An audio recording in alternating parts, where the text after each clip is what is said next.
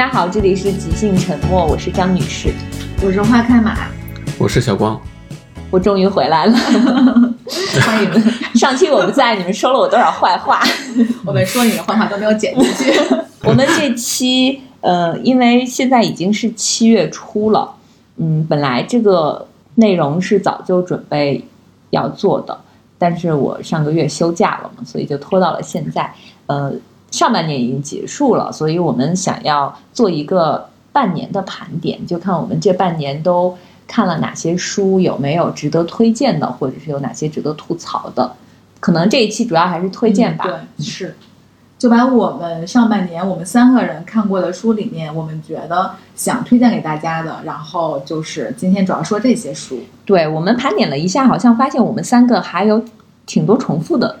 对，看来大家的阅读趣味重合度好高啊！但我觉得这不是一件好事儿。对，看来大家都没怎么读书。太窄了 啊！对，按理说我们三个的阅读喜好就是有那么一丝相近，但是又挺不一样的。嗯，我觉得重复那些有一些是，比如说有一个人我们看了特好，因为我们平时就会分享到群里嘛，说哎我看了一本书，然后那本书特好特好，然后别人就会。呃，就会很轻易被种草，反正我就很轻易会被小光种草。像我最近在看那《重返暗夜》，今天他可能会说这本书就是被他种草的，所以有一部分重重复的书，可能是我们彼此被种草的那些。嗯，对，也有一些可能就是我们确实是我们共同的阅读喜好，呃，还有一些不太一样的，可能就是我们各自自己的兴趣，是我们的个性。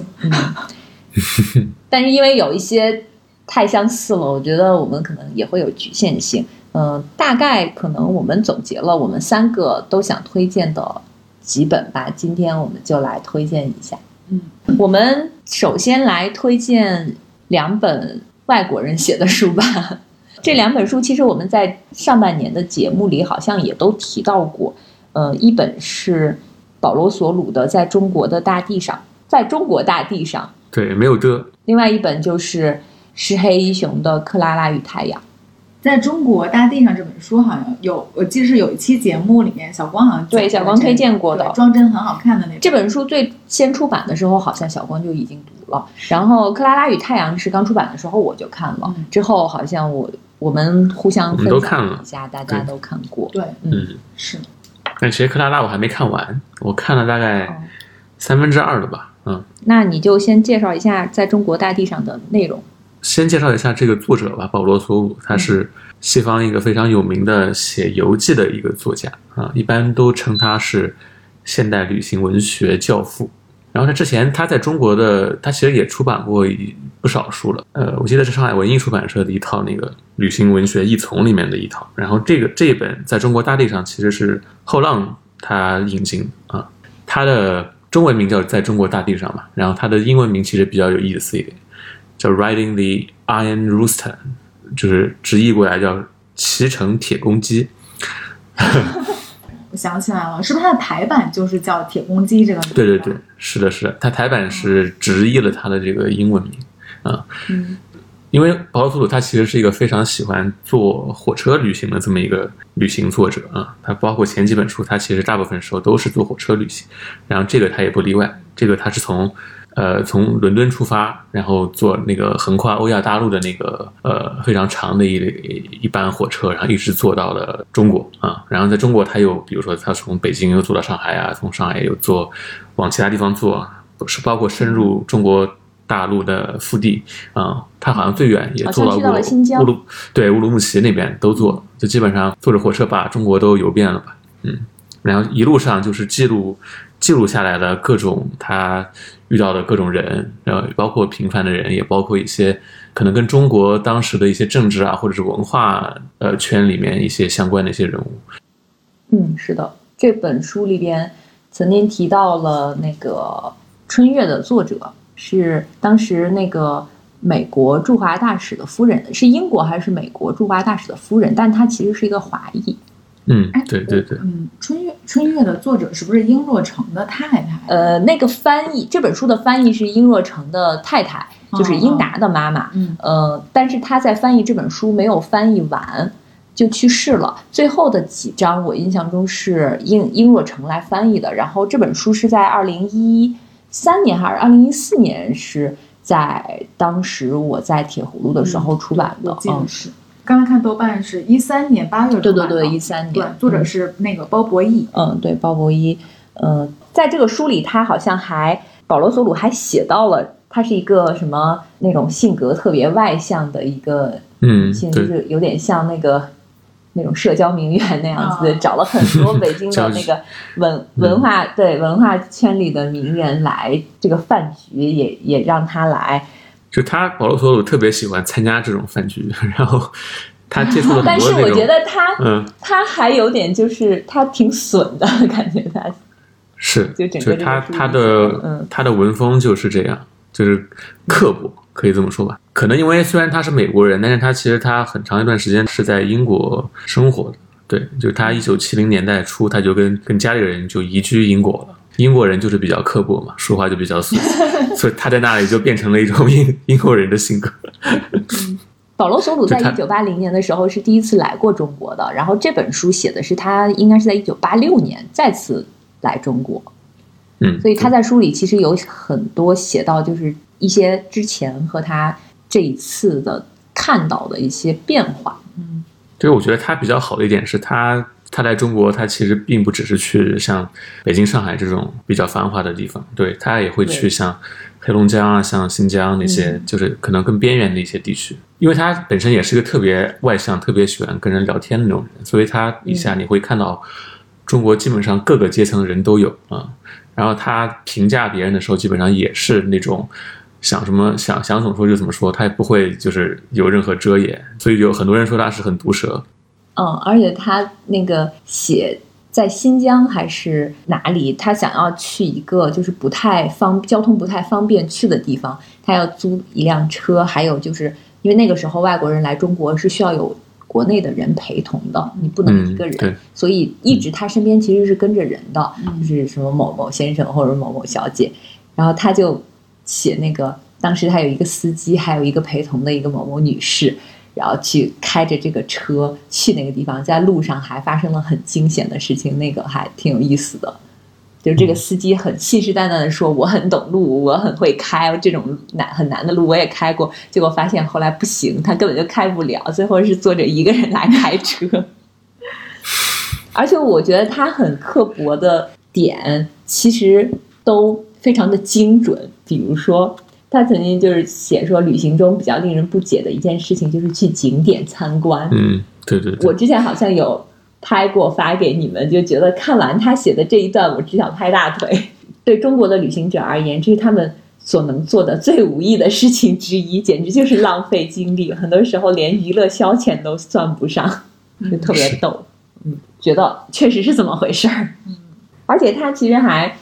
我不知道怎么理解，是他到底是在批判这个，还是就是他觉得不解？就是说到，因为他坐那个火车上面有一些那种很旧的东西，而且他说有一些那个什么痰盂啊、夜壶啊 这种东西，就是好像他们已经都不太常见到了，但是嗯、呃，在中国的旅行中，他经常见，然后他就会说。说很久很久以后，中国人应该还在开着那些呼哧呼哧的火车继续前进。我们最终就是会从高科技的梦中醒来。他就是说，中国人应当在古老的梯田上耕作，心满意足的生活在窑洞里，用羽毛笔蘸着瓶里的墨水书写着自己的历史。他就说，中国人好像很喜欢什么，把那些窑洞再整理整理，当做景点给你。嗯，我觉得没有办法避免吧，就是。外国作家来中国之后，他可能先天就会对对中国有一种想象在里面，啊、嗯，然后他自己来了之后会通过自己的经历去印证，或者是被驳斥，都是有可能。嗯，就是我觉得他是那种，就是有人把他跟何伟，就是写《江城》那个，嗯，那个作者做比较嘛，但是我觉得可能还是不太一样。保罗·索鲁可能他更是更是那种置身事外的感觉。它是一种旁观者的一种视角，然后他他里面提到一点，就是说他发现中国人就觉得好像外国人啊或者是老外什么的很好骗，然后他就觉得这一点非常可笑，他觉得自己并不是一个很好骗的老外。而且他不满的就是外国人的价格跟中国人的价格是不一样的。对对，他有这种很明、很明确的一种就是区隔吧，或者是边界线在这里。但是何伟的写法可能是更是那种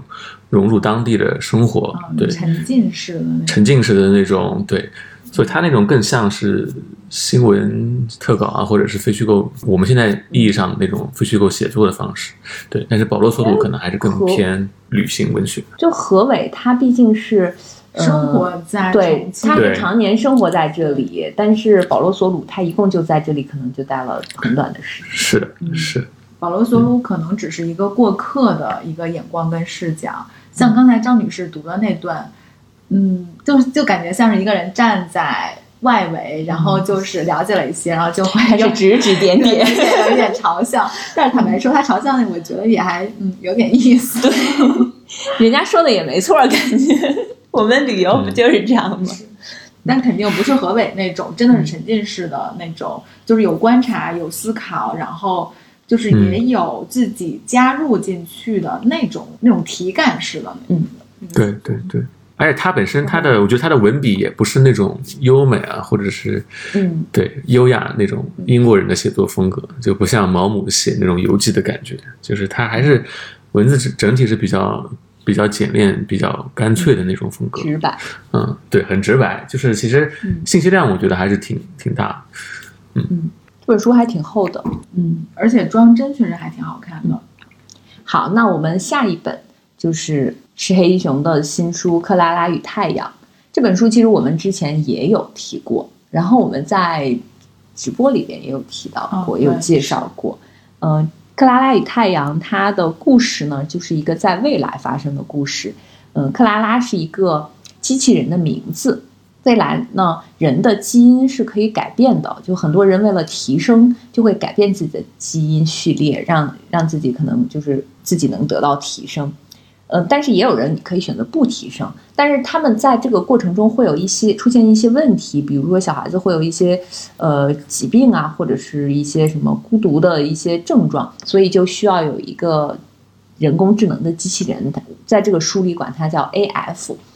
来陪伴这些孩子。所以克拉拉就是一个家被一个家庭选中的一个机器人，他是从头到尾见证了就是这个小孩小的时候到一直他。成年，然后在这个过程中发生的故事。小光，你看完这，你你看了这个，觉得怎么样？我其实没有看完嘛，然后至少看到现在，我没有被这个故事特别吸引。就是我首先觉得它，因为它这个大部分是对话对话体嘛，嗯，就是你是觉得这一次石黑一雄太冷静了吗？我是觉得他有点太温暖了，或者怎么怎么说，就是太温和了吧？这次有一点，就是。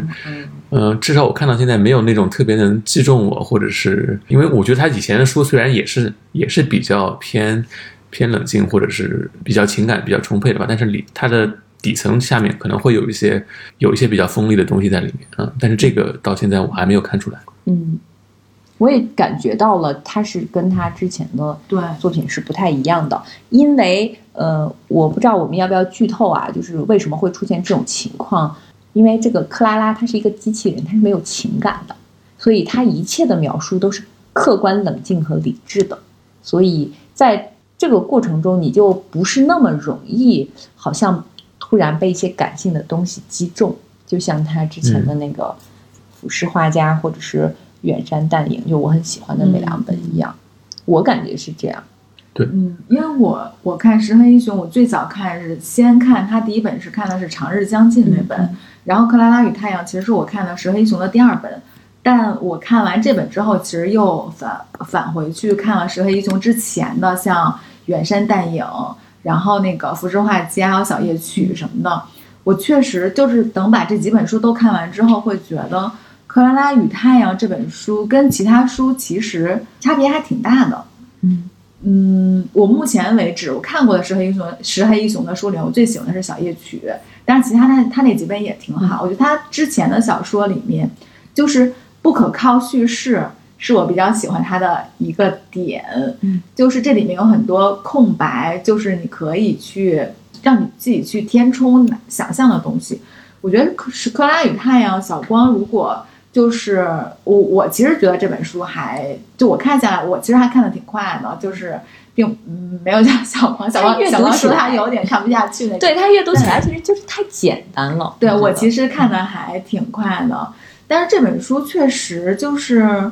我觉得就石黑一雄，就不管是这本还是之前的书，它有一个特别大的特点，或者是石黑雄这个人，他对人性跟人心的窥探，其实一直都是挺，我觉得都是他所有作品里的一个主题。其实，在《克拉与太阳》这里面也是。就是我刚看到一半的时候，会觉得《克拉与太阳》这本书可能是一本就是科幻小说啊、什么的。但当你整个都看完的时候，会发现说，其实科幻只是其中的一个元素，嗯。就是 AI 真的只是一个元素，它其实还是探讨的是就是人心那些很幽暗幽深的那些东西。就是像刚才张女士说的，有些小孩会接受提升，但接受提升之后，你可能会死、会生病，然后会有各种各样的问题。然后还有一个，里面还有那个妈，那那个小男孩的妈妈，他就没有让自己的孩子接受提升，但是他但是他也会在，他也一直在呃思忖说自己做这件事儿到底有没有做对啊，嗯或者做错呀、什么的。就这里面，其实每一个人都在跟自己较劲，都在跟自己的选择较劲。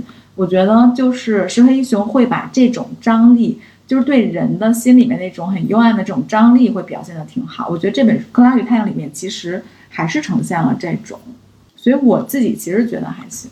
对，我觉得可能就是我之所以读不下去，可能就是因为它可能太有点太简单了。对，就是嗯 没有没有什么惊喜的地方吧。就是他，因为他限制的一个视角就是克拉拉她她自己的一个第一人称的一个视角嘛。这个本身的这个机器的这种视角，就对他的叙述那种感觉是有本身是有限制的吧。这个视角本身就就对他自己的文字的这么一个可能性会有一点有有一点框住的感觉。确实，他之前的书其实感觉很多都是多视角的，就哪怕说人称叙事上可能是单一的一个叙事模式，但是视角其实挺丰富的，所以就会才会让你最后产生一种不可靠不就是不可靠叙事的那个感觉。但是这里面就是这个感觉，其实，在《克拉与太阳》这里面就确实是没有的。就是他可能这个视角过于可靠了，啊、就是不会让你有太多的意外吧。我给我这种感觉。但是其实这个小说的结尾还是有一些意外的，我们就不说结尾了，就是还其实我觉得是推荐看的。嗯，对，然后我们其实呃一直想要专门想做一期石黑一雄，但是我们又觉得可能这个题对我们来说太难了。我们还挺喜欢他的作品的，我感觉这个真的是我最近几年还挺喜欢的一个作家。他的作小说基本上我也都差不多都看过了，没看的很少了。嗯，我觉得石黑一雄很特别。你知道，我有的时候看，如果看到一个我特别喜欢的作品的时候，我会想琢磨一下这个作家他是一个什么样的人，就是嗯能写出这样的作品来。然后，所以我每次就看，我真的每次看完石黑一雄的小说，我都会不由自主的，就是会想说，石黑一雄这个人可真的太有意思了。就是这个人如果站在我面前的话，我都能想象出来，他是他肯定是一个，就是他的幽默，他的那个睿智，都是特别内在的那种，就是你需要时间去他可能就去发现的是英国人的那种，虽然他是一个日裔的，对，就是一个日裔的英国人。他的小说里面吧，嗯，尤其我我其实最喜欢真的是他小夜曲那个短篇小说集，啊，对，那个那本书看起来非常之欢乐，但是看完之后就真的又是余味悠长的那种。然后就像刚才咱们已经说过好多次的不可靠叙事，我真的太喜欢他的这种不可靠叙事了，我觉得非常有意思。那第三本我们要推荐什么？那我想提一下那个陈春成的《夜晚的潜水艇》，嗯这个也是我上半年就是看过的一本书，因为陈春成的这本《夜晚潜水艇》，感觉在就是在出版圈，在文就是文青圈还挺备受好评的。但我其实并不是第一时间看了这本书，我是过了一段时间之后，然后才买来看的这本。看完之后会觉得说，嗯，因为之前大家对他的好评里面有一个是说他的语言，还有就是他用语言构建的那个那个真的是非常庞大、纷繁、绚丽的那个想象力。我看的时候其实也会有这个感觉。然后，而且我当时看的时候，还有还有一个特别明显的感觉，就是像我自己平时也会有一些就特别嗯想起来是那种乱七八糟的，然后就没头没脑的一些想法。然后我之前试图也写下来过，就在我的那个公号里。然后，所以我看完《夜晚潜水艇》之后，发现，哎，这不就是有的时候我那种就是 就是什么神啊鬼啊跟你那个未完成的小说很像。对，然后就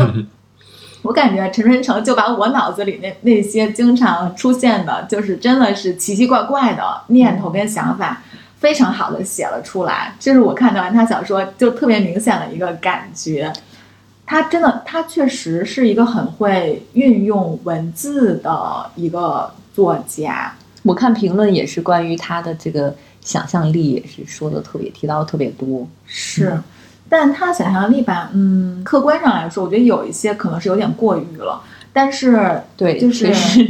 但是其实这本书我觉得还是可以看的，就是怎么说呢？就是看他小说是一种很愉快的阅读体验，因为嗯，我觉得文字或者书有一个特别吸引人的地方，就是你能看到别人的那些，就是真的天上乱飞的彩虹豆般的那个想象力，这是我看陈春成这本书的时候最大的一个感受，就是一种很愉快的阅读感受，而且你还会觉得，哎，有人把你的梦写出来那个感觉。小光看过吗？嗯，我看过他的，因为他一开始几篇是发在那个豆瓣上、豆瓣日志上。对对对我一开始是在豆瓣被发掘的。是的，我一开始是看看他的日志，然后知道有这么个人的，后来没想到竟然出书了。有一种你又错失了一个好作者的感觉。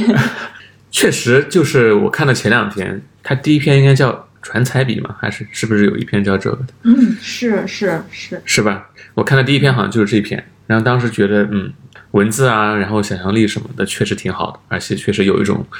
看完之后觉得是大梦一场那种感觉吧，是是有这种感觉。是，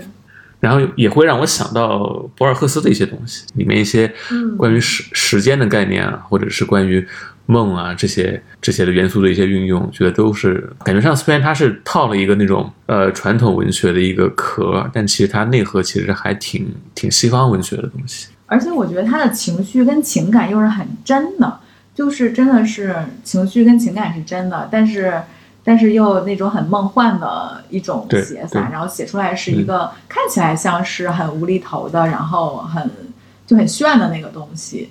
那下一本是什么？下一本当然是推荐我最喜欢的一个作者的书了，基本上是每年一部式的这种出版的节奏吧，就是博拉尼奥的新出版的那个短篇小说集叫《重返暗夜》。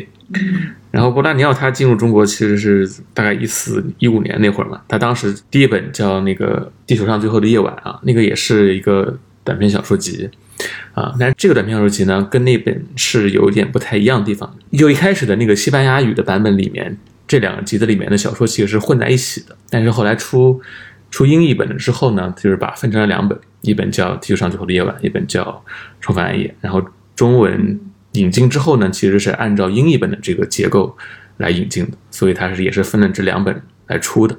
啊。然后你从其实这两本书，《地球最后夜晚》它是一个蓝色的封皮。然后这本其实是一个纯黑色的一个封皮，你从这个封皮的风格跟颜色上你就能看出来，其实《重返暗夜》就是有点像是《地球最后夜晚》的 B 面故事啊，因为前一本书里面，对对对，因为前一本书里面它的小说里的很多主人公都是拉美的一些文学青年，因为波拉尼奥他本身他自己的呃成长背景就是这样嘛，他是一个。热爱文学的一个左翼革命青年，然后他接触的基本上都是智利啊，或者是他后来逃亡到墨西哥啊那些拉美一些国家的一些左翼的进步的文学青年，所以他的第一本小说集里面的主人公大部分也是这帮人，但是在这个《重返暗夜》里面的话，它其实是涉及到了各式各样的人，对，就是包括黑帮啊，包括参加过二战的士兵，然后一些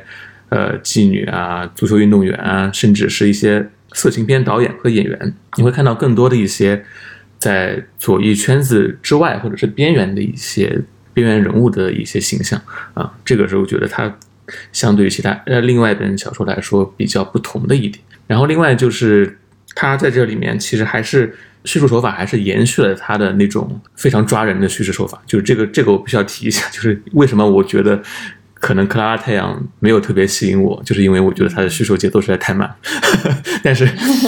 但是波拉尼奥就不会这样，我觉得他的信息量很大，然后他的句子就像就像是那种压缩饼干一样，几句话就会让你产生那种非常强烈的时空的这种感觉。然后他也是一个波拉尼奥本身自己也是一个特别喜欢用限制性视角或者你叫不可靠叙述也可以这种文学技法的这么一个作家，所以这就更给他的作品里增添了一种魅力，或者是或者是说让你继续读下去的那种吸引力啊。他特别喜欢用那种方法，就是主人公他可能会用一个我啊，这个人就是其实也并不承担任何叙述功能，只是去引出这个故事。主人公我在某个夜晚走进了一家小酒馆，然后点上了一杯酒，这时候发现有一个人，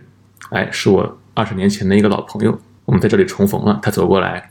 坐下来跟我喝了一杯，然后他开始讲述他的故事。这时候马上叙述就转向他的那边了，他会用这种。一环套一环这种叙述方式，然后来让你坠入他的一种类似叙事迷宫的这么一个东西里面去，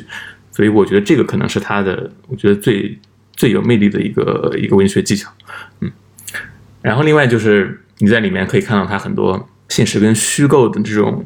互相的渗透吧，因为当时拉美的整个左翼运动会涉及到很多的人物嘛，比如说他的智利当时的总统阿连德，或者是后来推翻了阿连德政府的那个独裁军政府皮诺皮诺切特，然后在这个他的小说里面，你都会看到这些人物，呃，时隐时现的出现，然后你这样会分不清他到底跟现实之间到底是怎样一个关系，但是你好像觉得某些地方是有一些隐秘的勾连在里面。因为我最近也正在看《重返暗夜》，但没有看完。我觉得确实就是看的时候看那个波拉尼奥，他的叙述确实像小光刚才说的是，而且好像他的句子还挺简洁的。对对对，是，对他不会写特别就是反复的那种句子，就很简单的，就是嗯，好像是在给你讲一个故事，但讲那个故事，你你有时候还要琢磨一下这个。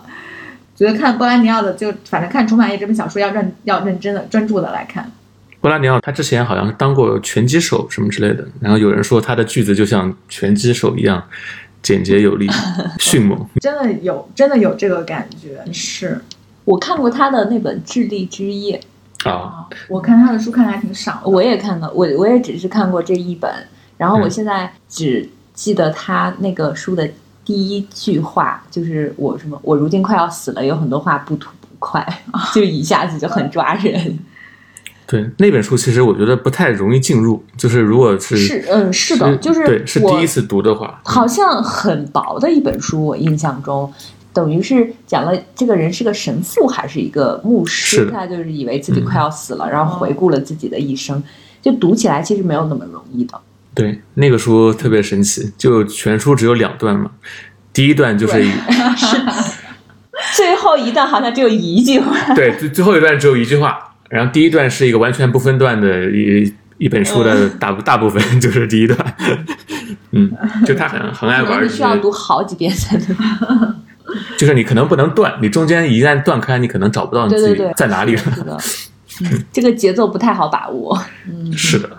所以其实可以从《重返暗夜》开始看吧。对，进入波拉尼奥的比较好的方式啊，就是呃这两本短篇小说集《地球上最后的夜晚》以及《重返暗夜》，另外还就是他的另外一个我推荐一个他的一个小的长篇叫《遥远的星辰》，那个书也是比较容易进入的，就是相对于《智力之夜》来说，厚度上可能差不了太多，但是他的那个那本书的叙述就稍微好进入一些，对，不像这个 《智力之夜》这么这么有挑战性嘛，嗯嗯。看来我是那个进门进错了。对你先选了一本特别难的书，对，所以他后面的书其实我都没有看，就全看了。从难到易。其实，在上半年的时候，我还看了几本，就是有点像就是社科类的书，是那个日本作家斋藤茂男的他的那个《宝石穷民》，然后妻子们的思修期这两本书，其实主要是讲当时的一个。日本社会有点像社会，它是比较社会学的这种。这两本书其实看起来会很快，因为它是它是真的是纯故事型的，就是讲说在当时那个八十年代，然后日本应该是经济已经飞速发展快结束了的那个时候，然后整个社会从呃一个他妻子们自修期，其实是说从妻子们的视角来看，然后当时的一个社会的日本社会一整个的状况。然后还有一个就是他第二本书其实是《宝石穷民》，然后我自己的阅读感受上来说，会觉得说《宝石穷民》比《妻子们的思修期》会呃更好看一点。然后这本书我看这两本书的感受就是，它其实是写的是日本，应该是八九十年代，但是可以关照到的其实是我们自己，就我们现在的这个这个时代，好像你在看当时的日本，又好像在看我们现在的中国。尤其是我在看《妻子们的思修期》的时候，会感觉，因为它那里面，它是通过妻子的视角来写，说他们的丈夫应该是好多都是在金融银行那个那个行业的，然后就特别像我们现在九九六的互联网的那个感觉，所以我在看的时候就经常想，哎，就是会有一种时空错乱感，就是就是感觉好像在写我们，真的是写我们现在的互联网的那个那个境况一样。但这两本书其实大家翻翻就能翻得很快，确实就比较易读那种。我今年上半年很早的时候，大概是年初的时候，嗯，读过一本叫《城市的语言》的书，然后之后我记得还推荐给过你们，嗯嗯，它其实是一本就还挺有意思的，就是专门来写一座城市的。在这个书里边，呃，有介绍非常多的国际化，就我们很熟悉的国际化大都市。伦敦啊，莫斯科啊，巴黎啊，上海啊，还有北京啊，这些。这个书的作者是伦敦设计博物馆的馆长。我当时被他吸引，就是他的介绍说，我们生活在一个以城城市为主导的世界嘛，就是我们如何定义城市。我们自己可能对城市，我们就生活在城市，而且我们生活在也算是国际化大都市，就是这个书里面其实也有提到过。嗯，但是我们其实对自己的城市并不了解，嗯，我们不知道它是怎么来的，然后它的这些设施是怎么规划的和怎么建成的，就我们可能就是只是生活在里边，生活在我们可以到达的这些范围里。但是这个书呢，它其实有一个，就最初最开始它就开始介绍那个伦敦有一个金丝雀码头，它是一个废弃的港口。是讲它是怎么废弃的，然后又怎么一步一步成为世界上很有影响力的，好像应该是一个金融中心。嗯嗯，对，嗯，然后在这个过程中还会牵扯到一些，它也不是说就是一蹴而就，一下子就政府有一个决策就就变成这样一个金融中心了。它在这里边还有非常多的一些什么政治方面的博弈啊，就各个党派。就是为自己谋取利益，然后就是借助这个金丝雀的这个建设，来各种的一种博弈。然后还提到了，就是有一些那些古老的城市，他们比如说自身历史非常悠久的什么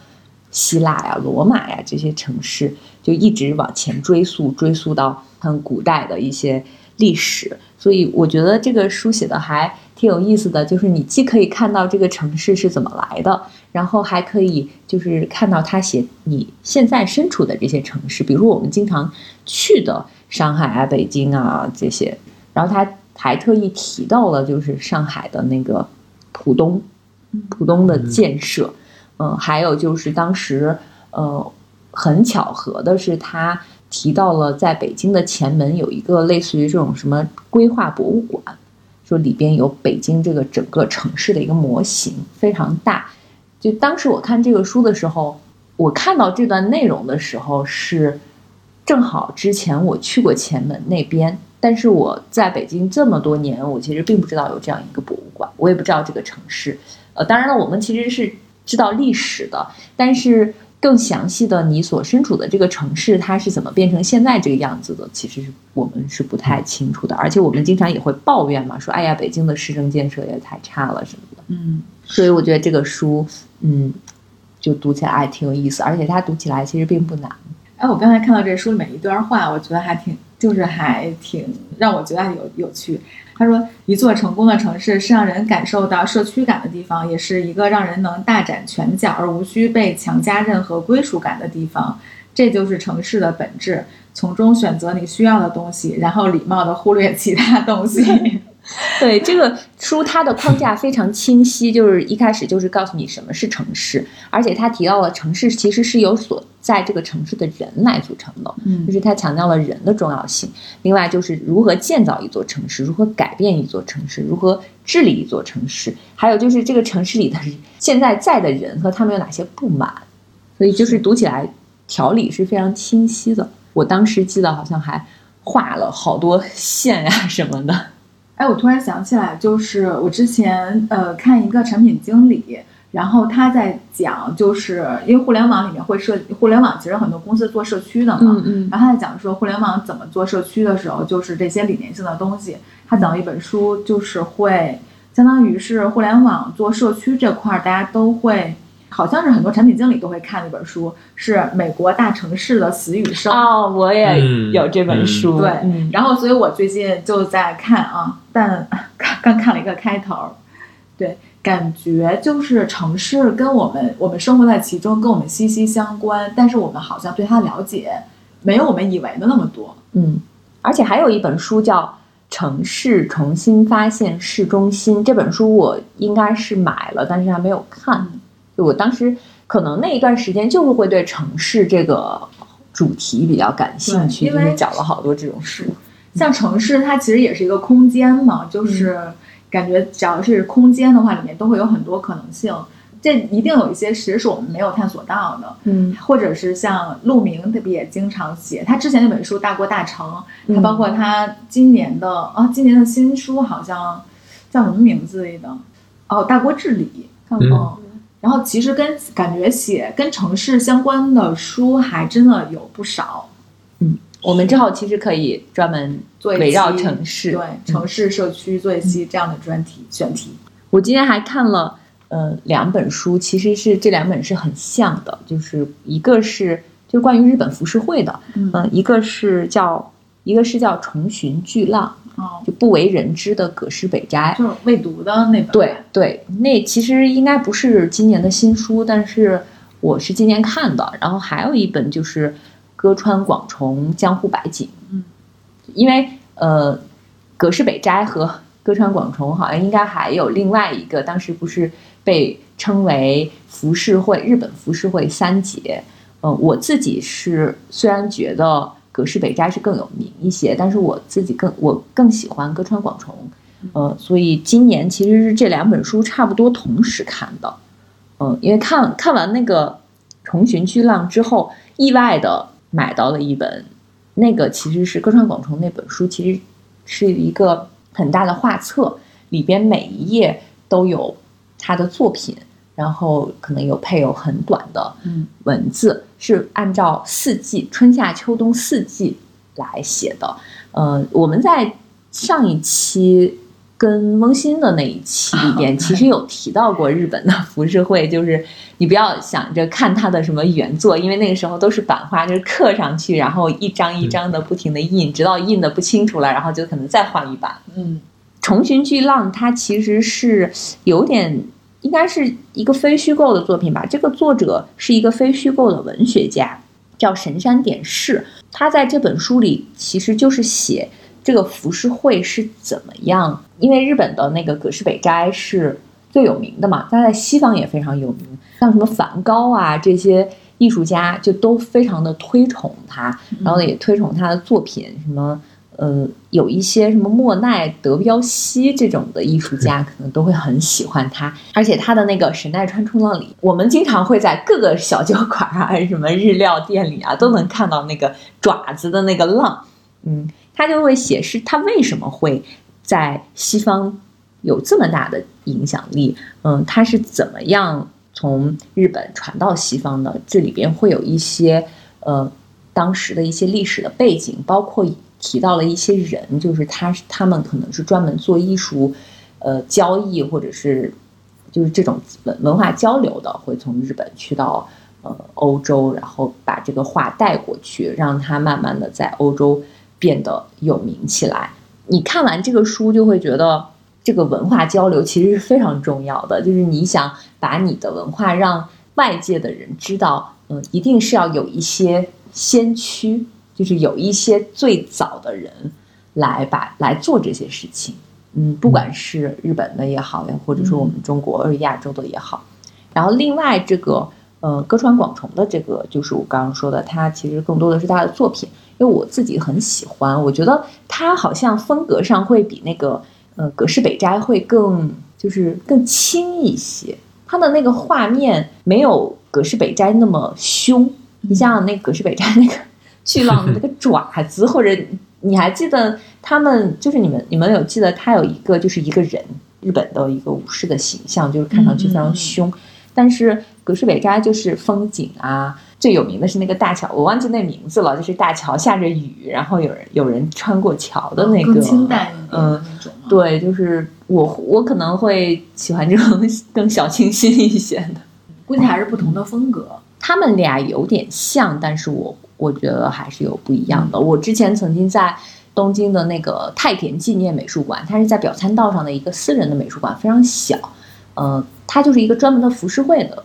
美术馆。我看到过一个一次歌川广通的展览，里边就是他的非常多的作品。我们那年去日本也正好赶赶上一个那个浮世绘的展，嗯，但坦白说，我现在都忘了对我就是看我就是看到你们呃才知道这个纪念这个美术馆，所以我后来就去的。嗯，但坦白说，我发现我刚我刚才又看了一下我的豆列，我发现我上半年想看的书可比我看过的书要多得多。难道不是人人都这样吗？对，而且我发现我想看的一些书一直都还没有看，嗯，感觉这才是正常的。对。其实我们今年上半年那个在其他节目里推荐的书书是也是有的，比如我们专门做过一期韩国文学大赏，这些书其实我们是都推荐的，只是因为前边都推荐过了，我们在这里就不再说了，大家也可以回去再听。然后上一期的时候，我们发了一个预告，就是在七月十日至十一日吧，嗯。嗯，有一个播客节的一个市集的活动，在北京，嗯，北京的朗园儿，嗯，就大望路那边，可能具体的地址和参加的那个方式，我们当时有在我们的微博里发。我们今天录音的这个时间就是这个时间，所以我们今天其实是去了，嗯，然后那个因为今天北京天气非常炎热，又又潮湿，它有一点点闷热，我们还是 在炎热中去了一趟，不知道有没有跟我们同时去的朋友。就是 呃，可能在因为因为这次那个播客节活动，它是两，反正我们去的时候看到两个会场，嗯。一个是主播们可以自己去宣传自己节目，开麦的，嗯，对，另外还有一个就是市集，就是因为市集我来来回回估计逛了有三圈儿吧，嗯。可能逛的过程中就会跟一些其他的主播或者播客朋友们擦肩而过，对，感觉挺有意思的。然后今天还有那个朋友给我发信息说，哎，我在我的朋友圈里看到了你，就是嗯他的朋友对其他人拍了一张播客节的照片，正好把我拍进去了。然后，但是我们其实并不认识，嗯，但是我今天去那个播客节，就发现很多其他的像做播客的人。嗯，都挺嗯，感觉没在一个次元的那种，就挺个性的。对，就大花臂，要不然就那个 呃，就是反正整个从外表看来就非常之有个性那种。然后像我们这么普通的进去之后，都觉得嗯，自己是不是有点太太太主流了，就那个感觉，因为感觉人家 我没有纹身，我不配来这里。对，就是我没有纹身，我为什么要来这儿？就那个感觉，因为我其实就在等露莎的之前，我我在外面那个开放麦那儿其实站了一会儿，然后他们上去就是宣说自己播客的那些，我一看哇，也都非常之嗯。就拽拽的，就那种，然后我，然后吓得我就没有有感觉。你没有上你没有上去说，因为我去的比较晚，就我前面结束我的工作，然后才去，就已经很晚了，那个就没有人了。嗯，花开马和我们的另外一个好朋友去了之后，我觉得，我觉得我的气场就你知道没有办法跟人家有点 PK 弱真的。然后后来我还跟陪张女士再去进去再看的时候，我跟张女士我还说，我说哇天啊，人家都你看人家的花臂，感觉自己我们，我觉得我们有点太主流了。我们太温和了。是，很多玩播客的都真有意思。那我们今年的半年总结就到这里。对，嗯，推荐了一些书，我们也会把它列在那个文字里边。感觉时间过得真快，上半年确实其实是看了，嗯，也不多不少一些书吧。然后真正想推荐给大家的，可能就是我们在节目里面说的这几本。然后另外其实也有一些随着其他节目其实也推荐过了。嗯，是的。然后下半年，嗯我觉得我们可以到年底的时候吧，就把我们这一年推荐的所有的书拉一个书单，是我下半年就希望我把我上半年想读的书能能读完七七八八就可以。我们要不要说一下最近在读的书？敢不敢说出来？到过一段时间看看到底有没有读完。我最近在读的就是波拉尼奥的《重返暗夜》哦我应该明天就可以读完，因为明天不打算出门，打算在家里好好看书。小光在看什么？克拉拉呀，还没有看完，小光，你要坚持把克拉拉看完。我会把它看完。对，好的。我有的时候也会，就是有一本书，我觉得看不下去，看不完也就看不完了，我也不会强强求自己一定要看完。小说，小说我可能会把它看完，对，我也是。就是其他书我可能就翻一翻。嗯我最近在读那个勒卡雷，啊、啊读他那本《柏林推谍影柏林谍影，》，就间谍。嗯，柏林谍影很好看，柏林谍影我记得对我一一个晚上看完。是的，就很吸引人嘛，它就是那是种间谍小说。嗯，因为我其实早就买了他的女鼓手，嗯，啊我是先看了那个朴赞玉拍那个英剧，英剧，嗯，对我就买了那个女鼓手，就是他的原著小说。之后女鼓手还没有看完，然后就又买了柏林谍影，但是一直都没有看。我记得好像之前某我听某一个作家说过，就是乐卡雷一定适合冬天看，嗯，就是你。窝在被窝里瑟瑟发抖的时候看乐卡雷，但是我是最近好像收拾的时候突然翻出了他的书，我就哎，那打开翻一下，就一下子就被吸引了。我突然想起来，我之前看过一本推理，我现在有点忘了那个作者都是谁了。我当它其实不是推理，哦它是间谍小哦，说。我看那个是推理，然后我刚看三分之一就吓得我下单买了一个那个报警系统，然啊后我就不敢再看这本书了。嗯然后等我的那个报警系统，就是我收到之后，我想装，发现好复杂呀，我装不上。后来我闲鱼给卖了，但那本书我也没有看，我觉得那本书给我留下心理阴影了，所以我有很久已经没有没有再看就类似于这类型的书了。好好奇那是啥书，这么厉害。我回我回去找找给你发给你。可以可以把这个书名发在微博上，看有多少人挑战一下。嗯，那我们今天就到这里，希望大家下半年也要继续坚持读书，然后我们嗯。到年底的时候再来盘点一次。好的，嗯，反正天气这么热，在家里吃着西瓜，嗯。看看小说也还挺爽的。好呀，那我们就今天就到这里，好的，拜好拜。拜。拜，嗯，拜拜。